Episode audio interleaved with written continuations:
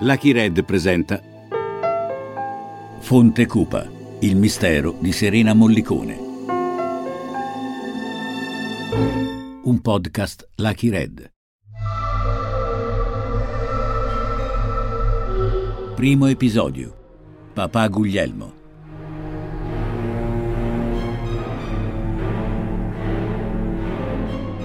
Una diciottenne sequestrata e assassinata, lasciata cadavere in un bosco. Sembrava quasi un manichino. Un paese nel cuore della ciociaria che nasconde segreti che non possono essere rivelati. Serena non è stata salvata. Serena doveva morire.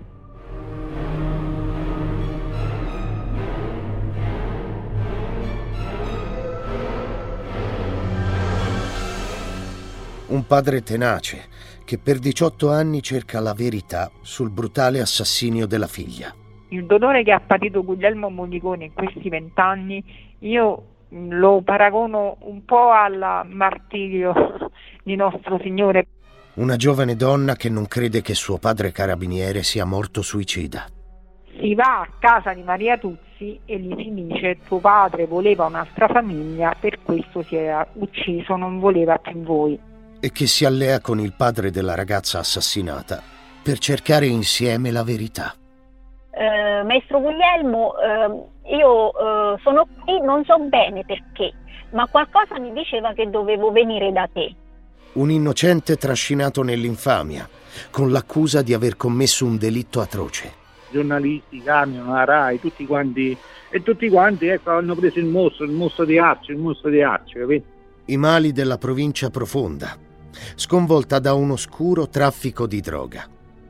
Vent'anni di indagini, depistaggi e archiviazioni. Una caserma di carabinieri su cui tutti gli occhi sono puntati. E una sola speranza, che sia fatta finalmente giustizia.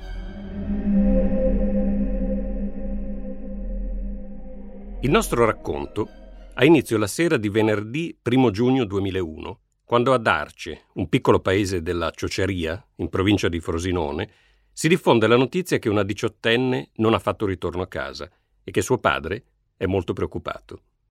Non è da lei rimanere fuori casa di notte senza avvertire. Quella diciottenne si chiama Serena Mollicone e questa è la storia del terribile delitto di cui è stata vittima. Io sono Massimiliano Griner e questo è Fonte Cupa, il mistero di Sirena Mollicone.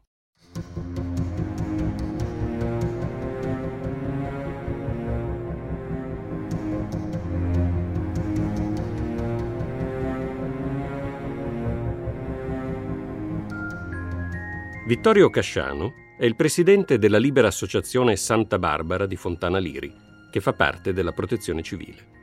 E questo è il racconto del suo 3 giugno 2001, che prometteva di essere una domenica d'estate qualsiasi.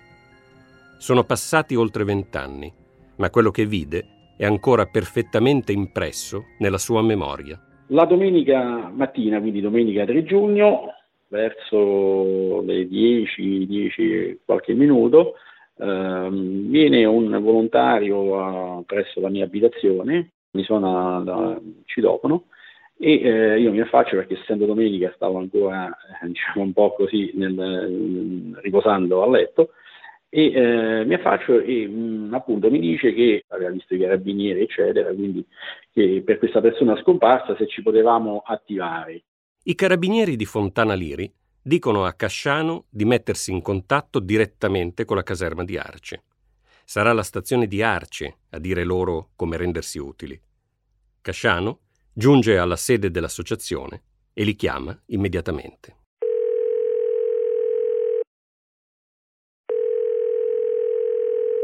Caserma dei Carabinieri di Arce, dica.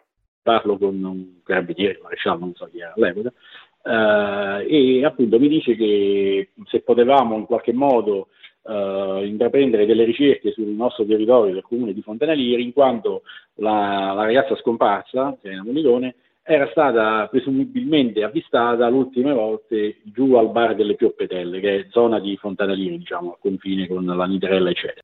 Il bar delle Chioppetelle, un'espressione dialettale che fa riferimento ai pioppi che un tempo c'erano da queste parti. Il bar del Pioppeto, insomma. si trovava accanto alla fermata dei pullman della Cotral, lungo la strada regionale 82 che collega Sora alla via Casilina. E noi faremo bene a non dimenticare il nome di questo bar, Chioppetelle, perché avrà un'importanza enorme in questa storia.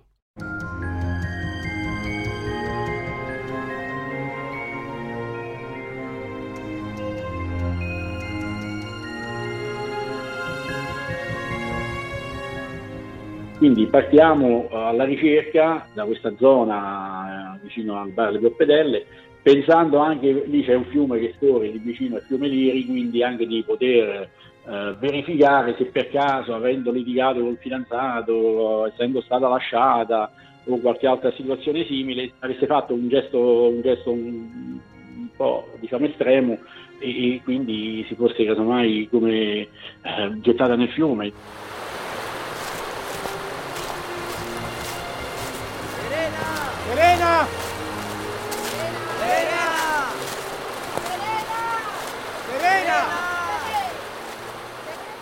Alla ricerca prendono parte oltre 20 volontari dell'Associazione Santa Barbara, divisi in tre squadre. Una ricerca tutt'altro che facile. Il territorio è vasto, ci sono molte zone boscate, non abitate, quindi ci sono le zone impervie, le zone dove non, diciamo, non è nemmeno possibile andare a piedi perché c'è boscaglia molto alta, quindi vegetazione alta, non è possibile accedere.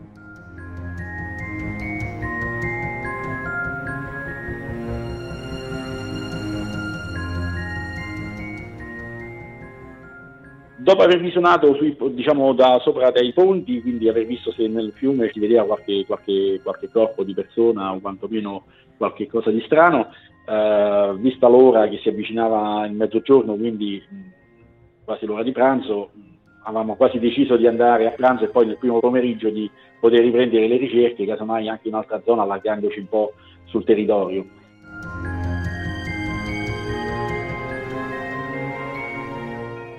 Eh, in quel momento però un volontario che è anche un pescatore per passione eh, ci dice che lì vicino, dove eravamo arrivati, diciamo, quindi in prossimità proprio della curva del boschetto della Nirella, c'era anche un viottolo che portava al fiume, quindi diciamo, era possibile accedere a questo viottolo.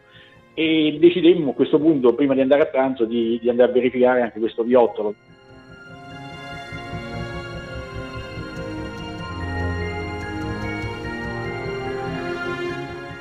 Andiamo all'interno, quindi facciamo circa forse una trentina di metri, passando questo, questo viottolo dove c'erano questi segni di queste macchine, e arriviamo uh, dove c'è un, un, piccolo campo di dimensioni forse una settantina di metri per una ventina di metri, uh, dove comunque l'erba era più bassa e lì casomai si appartavano delle coppiette o quantomeno anche dei tossicodipendenti.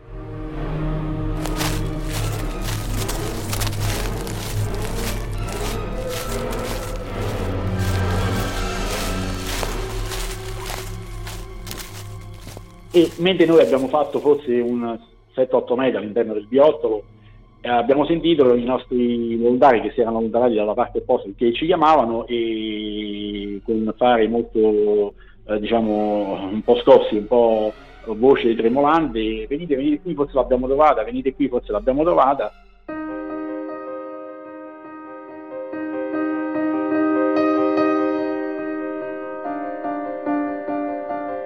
Vittorio e i suoi raggiungono l'altra squadra. E qui Vittorio si accorge che i suoi compagni non si sono sbagliati. Dove iniziava il boschetto, quindi un, un paio di metri all'interno della, della vegetazione più fitta, in effetti eh, io personalmente ho visto il, la parte bassa del corpo di Serena, quindi diciamo i fuso neri, eh, gli stivaletti neri portati ai piedi eh, la pancia scoperta e poi iniziava una parte di maglietta sul rosso, sul uh, colore rosso, sembrava quasi un manichino, quindi qualcuno ha detto ma forse è un manichino, non è lei? Sembrava un manichino, dice Vittorio, però non è un manichino, è proprio il corpo di Serena Mollicone.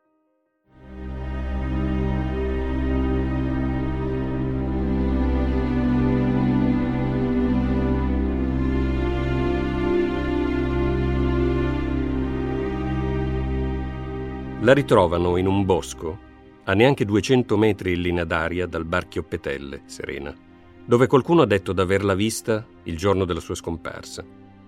Se questo bosco avesse un nome, dovrebbe chiamarsi Bosco della Nitrella, dal toponimo della località più vicina, la Nitrella appunto, dove sorge una piccola diga sul fiume Liri.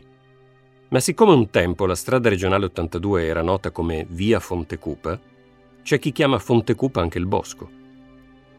I volontari escono dal bosco di Fontecupa e non appena sono di nuovo sulla strada regionale, chiamano immediatamente i carabinieri, informandoli del loro ritrovamento. Loro ci dicono di non toccare niente, ma noi abbiamo messo uh, il nostro segnaletico che avevamo in macchina e quindi abbiamo diciamo, ostruito il passaggio uh, sia ai volontari stessi e sia a altre macchine che si sono cominciate a fermare perché hanno visto, ci hanno visto in modo un po' agitato mettere il nastro, c'è, c'è cominciato a stare un po' di trambusto. I primi carabinieri ad arrivare sono quelli di Fontana Liri, poi subito dopo quelli di Arce perché Fonte Cupa è più vicina a Fontana Liri che ad Arce. E così anche per i curiosi. I primi vengono da Fontana Liri, ma subito anche da Arce si sparge in tutto il paese la voce che è stato ritrovato il corpo di una ragazza. Tutti pensano subito che si tratti proprio della loro Serena, tutti vogliono vedere, sapere, e così al bosco di Fontecupa arrivano anche quelli da Arce. Nel giro di pochi minuti dall'allarme lanciato ai carabinieri dai volontari della protezione civile, il punto di accesso al bosco lungo la strada regionale, dove il garrail è interrotto e si apre un viottolo, è affollato dai curiosi e dalle loro auto.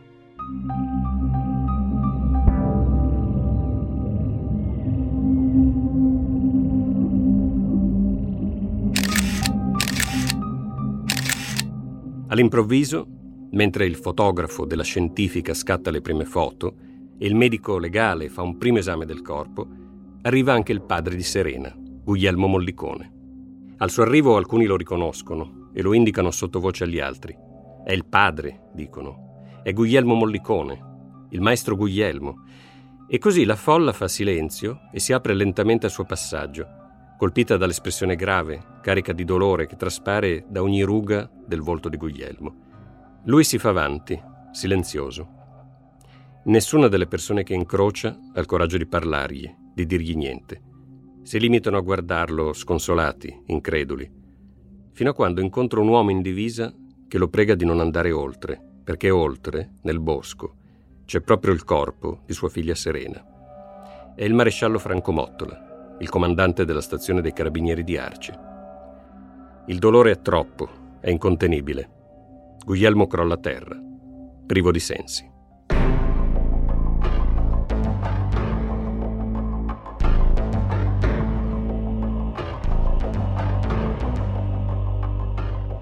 Tra i primi ad arrivare nel bosco di Fontecupa c'è la giornalista Angela Nicoletti. Nel 2001 è una giovane cronista che lavora per il quotidiano La Provincia. Angela Nicoletti ancora non lo sa, ma quel 3 di giugno del 2001 cambierà per sempre anche la sua vita. Io ho sempre amato raccontare vicende che potessero in qualche modo aiutare chi voce non ha. Io dico sempre che i giornalisti danno voce a chi voce non ha. Con eh, l'omicidio di Serena Mollicone si è aperto un altro mh, aspetto della mia vita lavorativa perché eh, ho dovuto raccontare un dramma, un qualcosa che era inimmaginabile per questa provincia.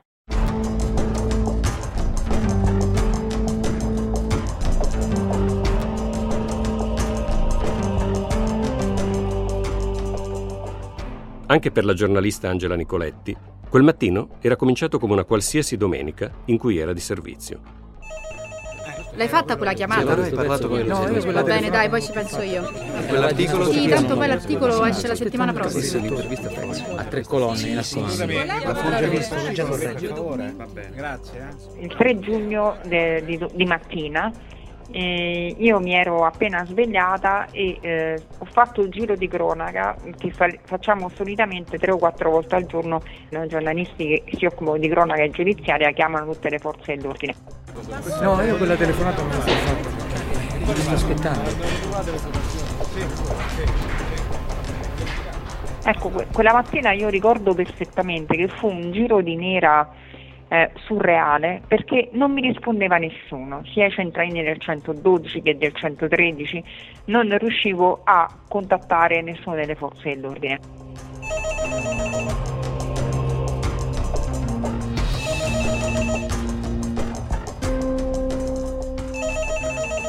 Poco prima di, dell'una mi chiama il mio direttore eh, e mi dice di prendere la macchina e di partire immediatamente per Fontana Niri. Al che io dico, direttore, che cosa è successo?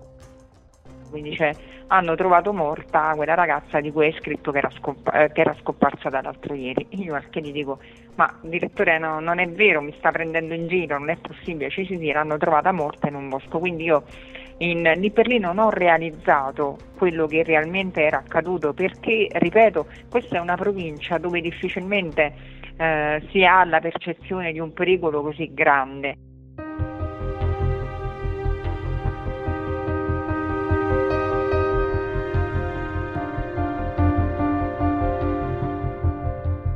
E quindi eh, ho preso la macchina, la macchinetta fotografica e sono partita sono arrivata lì sul posto e ho trovato decine di persone che già affollavano la strada che collega Arce ad Isola del Liri, ma soprattutto quello che probabilmente non dimenticherò mai è la scena della zia Armida eh, stesa per terra svenuta e cercavano di farla riprendere con dell'acqua sul volto.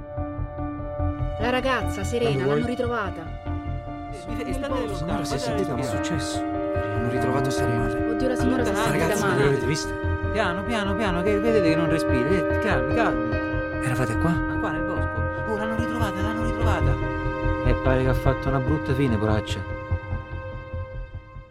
Lì ho capito che si era andati oltre la, la, il ritrovamento di un cadavere, ma probabilmente c'era altro.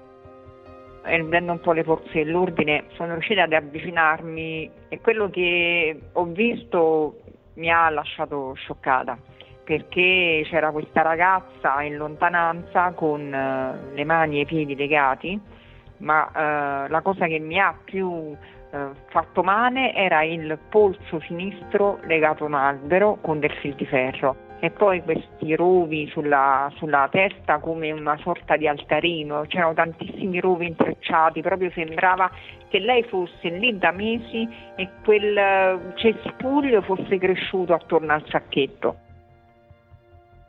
Riesco a vedere il medico legale che ha eh, tolto uno per uno tutto quell'intreccio di rovi e da lì poi è emerso il suo fisico esile disteso tra i, le carcasse di eh, lavatrici, frigoriferi, c'era un vecchio televisore e questa testa che era diciamo, stata quasi nascosta eh, dal resto.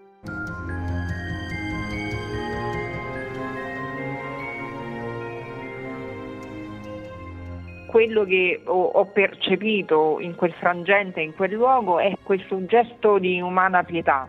Eh, per uh, un volto che probabilmente non, non, voleva essere deturpato perché c'era già il sacchetto che copriva comunque la testa e i capelli di Serena Molicone, questo intreccio, questo altarino di rovi è come se l'assassino in un guizzo di umanità avesse voluto proteggerla dai cani randaggi, da, da, dagli animali notturni. Il corpo di Serena Mollicone viene ritrovato nel bosco di Fontecupa intorno alle 13 di domenica 3 giugno 2001. Era scomparsa soltanto due giorni prima, venerdì 1 giugno. Un venerdì, adesso lo sappiamo con certezza, che è stato l'ultimo giorno di vita di Serena. Un venerdì che anche per lei sembrava cominciato come qualsiasi altro.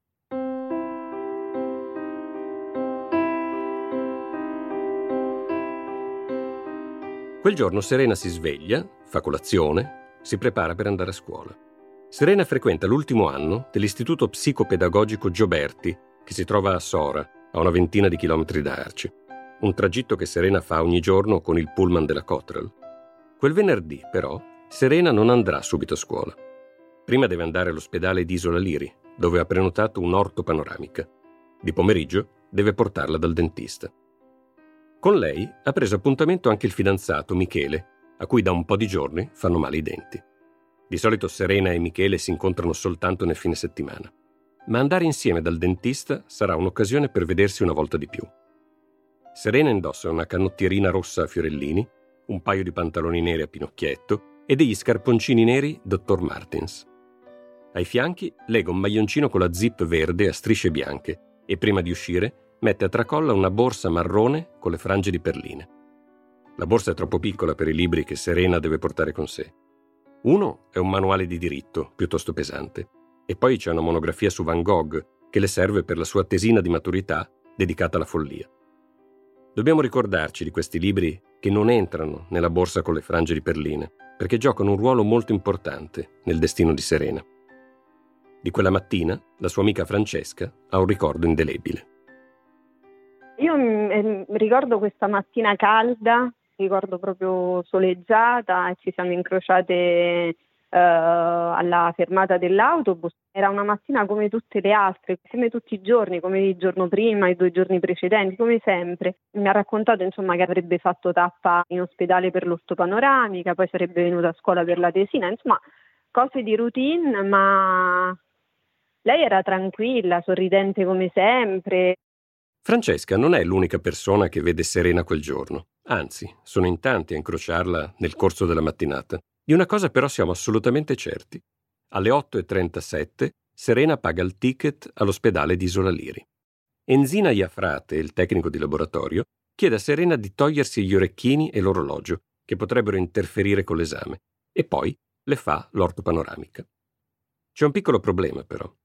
Un piccolo problema che cambierà il corso della giornata di Serena, e quindi anche il suo destino.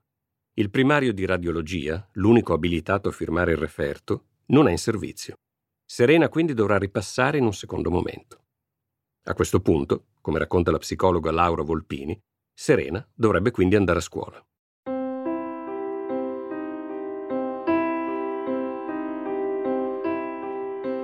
Serena era una ragazza appunto molto diligente a scuola, ci teneva molto, era la più brava della classe ehm, è una persona anche molto attendibile, nel senso che quando diceva una cosa la faceva. E soprattutto, quel giorno, l'attendeva un compito molto urgente. Dopo eh, nove giorni circa aveva l'esame di maturità dove doveva presentare una tesina sulla psichiatria. Ora, se noi ci ricaliamo nel 2001, eh, ci ricordiamo che nel 2001 eh, eh, non esistevano i computer portatili e le abitazioni erano pressoché sguarnite. Quindi la povera Serena aveva l'opportunità, come le sue compagne di classe, di ehm, digitare al computer la, uh, la sua tesina nella biblioteca della scuola.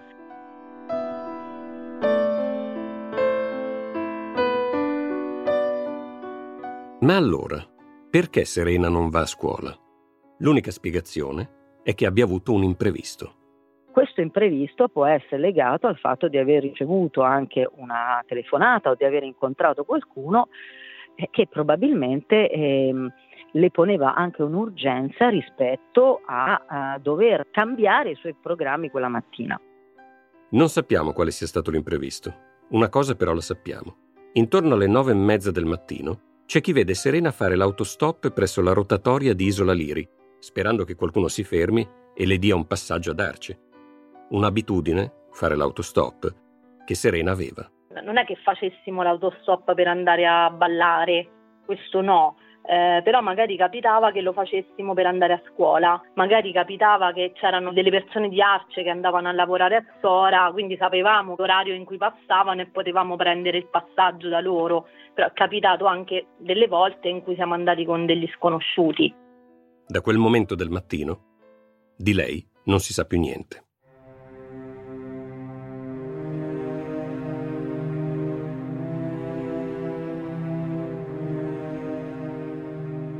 Anche per papà Guglielmo, il maestro del paese e gestore di una cartolibreria, quel venerdì primo giugno è stato un giorno come qualsiasi altro.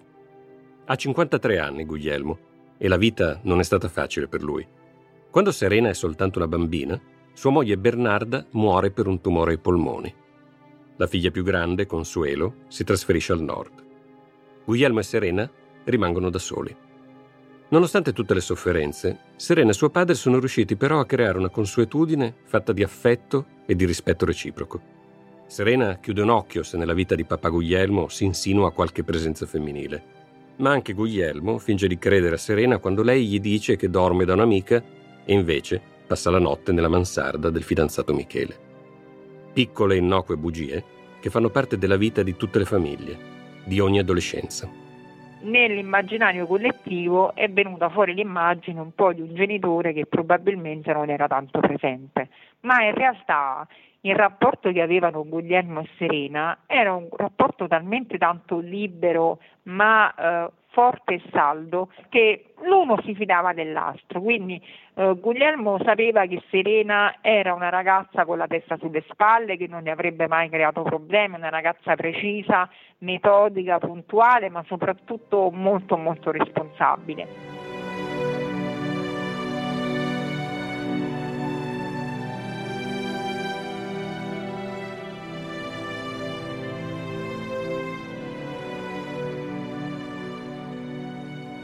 Quel mattino di venerdì, dopo aver fatto colazione, Guglielmo va al cimitero a portare dei fiori a sua moglie Bernarda.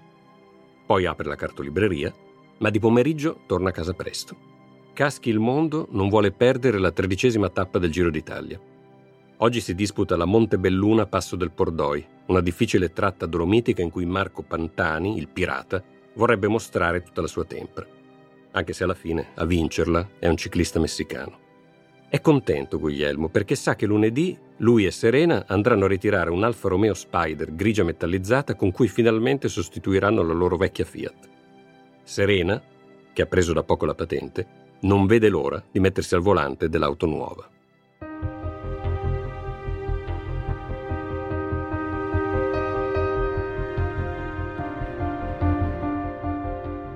In genere Serena fa ritorno a casa di pomeriggio, dopo la scuola.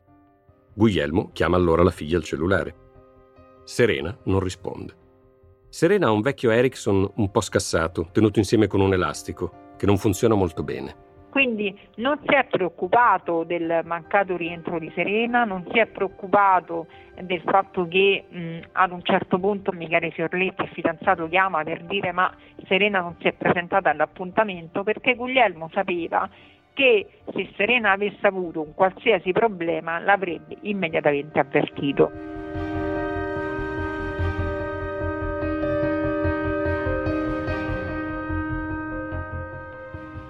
Le ore però passano. Arrivano le otto di sera e Serena non è ancora rincasata. Guglielmo comincia a preoccuparsi. Adesso è lui a chiamare Michele. Michele ha 26 anni. Anche se Serena lo frequenta da quasi due anni, Guglielmo lo conosce solo di vista. Michele per tutto il giorno ha provato a chiamarla anche lui, ma inutilmente. Guglielmo intuisce che qualcosa non va. Intanto è scoppiato un temporale e su Arce cade una pioggia battente.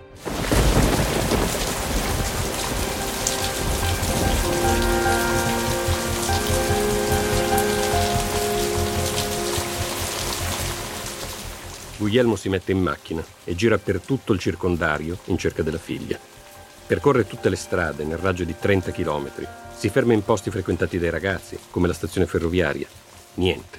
Serena proprio non la trova. Il momento della cena per loro era un qualcosa di eh, unico, di personale. Alle 8 loro si ritrovavano e si, facevano, si raccontavano quello che era accaduto durante la giornata, facevano un po' il punto della situazione, si scambiavano confidenze, quindi una sorta di rito eh, che non eh, sarebbe venuto mai meno per nulla al mondo. Intorno alle nove di sera, Guglielmo va alla caserma dei carabinieri di Arce e denuncia la scomparsa della figlia.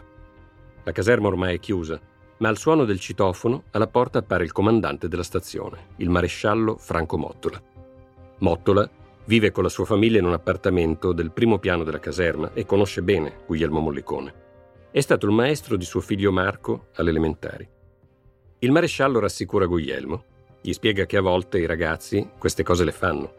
Spariscono per un po', facendo impensierire i genitori, e poi tornano. Però fa quello che un carabiniere dovrebbe fare quando qualcuno scompare. Raccoglie subito la denuncia e allerta le caserme dei paesi vicini. Intanto, Guglielmo contatta le amiche e gli amici di Serena per chiedere se hanno notizie della figlia.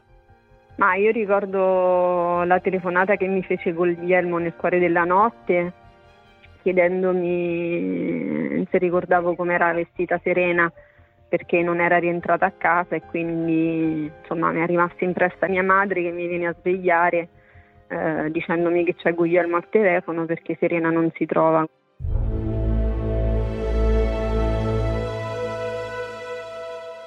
La notizia della scomparsa di Serena allarma subito tutti in paese, perché nessuno crede che si sia allontanata volontariamente.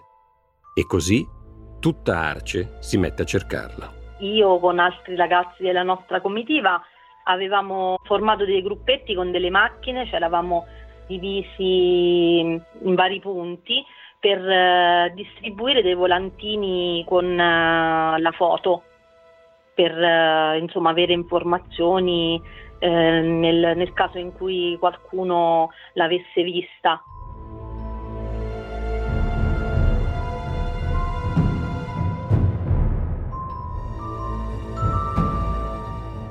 Intanto Guglielmo, i suoi parenti e il fidanzato di Serena organizzano una seconda battuta, perlustrando il paese e i dintorni palmo a palmo. Tirano giù dal letto anche il preside della scuola di Serena e gli fanno aprire l'istituto. Non sia mai che Serena abbia avuto un malore, magari in bagno, e sia rimasta chiusa dentro la scuola. In questo momento, infatti, nessuno sa che Serena al Gioberti non è mai arrivata. Lo perlustrano tutto l'istituto, dagli scantinati alle soffitte. Ma di Serena non trovano nessuna traccia.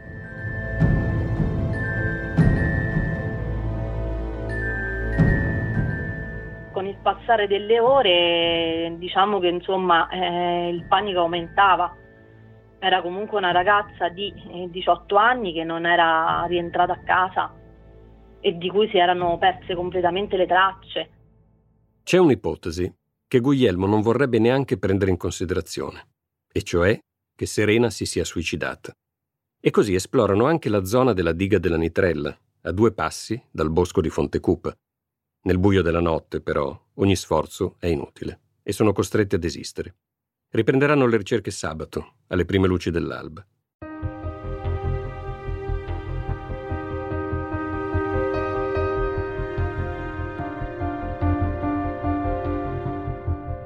Domenica pomeriggio, però, tutte le speranze di ritrovare Serena sana e salva sono finite, come mi ha raccontato Sofia, che non è stata solo la migliore amica di Serena, ma anche sua cugina. Quel venerdì in particolare, quando Serena scompare, eh, io mi trovo eh, a Nettuno, vicino Roma, perché ehm, ero a casa con mia zia e quindi avevo deciso di fare questi due giorni lì, lontano da tutti, per potermi dedicare agli studi.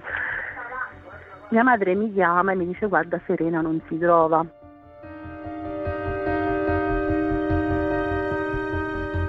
il venerdì, il sabato niente, la domenica noi ripartiamo per Roma. Io mi ricordo che ero in macchina con mia zia e mia zia riceve una telefonata. Lei è molto cupa, però non mi dice nulla. Torniamo a Roma, era sera, erano verso le sette e mezza, otto, quindi io ancora non sapevo nulla. Per forza di cose però me l'hanno dovuto dire perché eh, tutti i telegiornali ne parlavano. E ora un aggiornamento da Arce in provincia di Frosinone. È stato ritrovato in un bosco il cadavere della diciottenne Serena Mollicone. La ragazza, che frequentava il liceo di Sora, era scomparsa nella giornata di venerdì.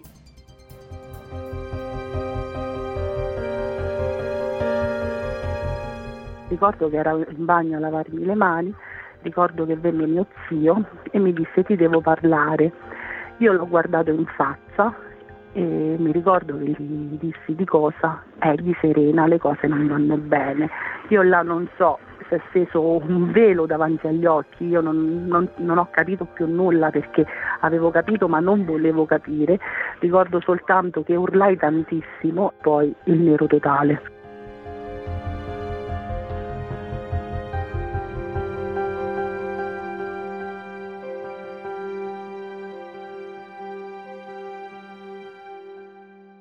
Ascolta tutte le puntate della serie in esclusiva su Amazon Music. Fonte Cupa, il mistero di Serena Mollicone. È un podcast Lucky Red, scritto da Antonella Bolelli Ferrera e Massimiliano Griner. Storia, editor e supervisione artistica Antonella Bolelli Ferrera. Regia Riccardo Sinibaldi Editing, sound design e musiche originali Alessandro Morinari. Effetti sonori Matteo Bendinelli. Voci di Massimiliano Griner, Emanuele Durante, Paolo Giovannucci, Ivan Castiglione, Francesco Meoni, Valentina Morini, Monica Migliori, Alessia Rubini, Alessia Sorbello, Claudio Corinaldesi, Andrea Pannofino, Diego Venditti e Carolina Zaccarini.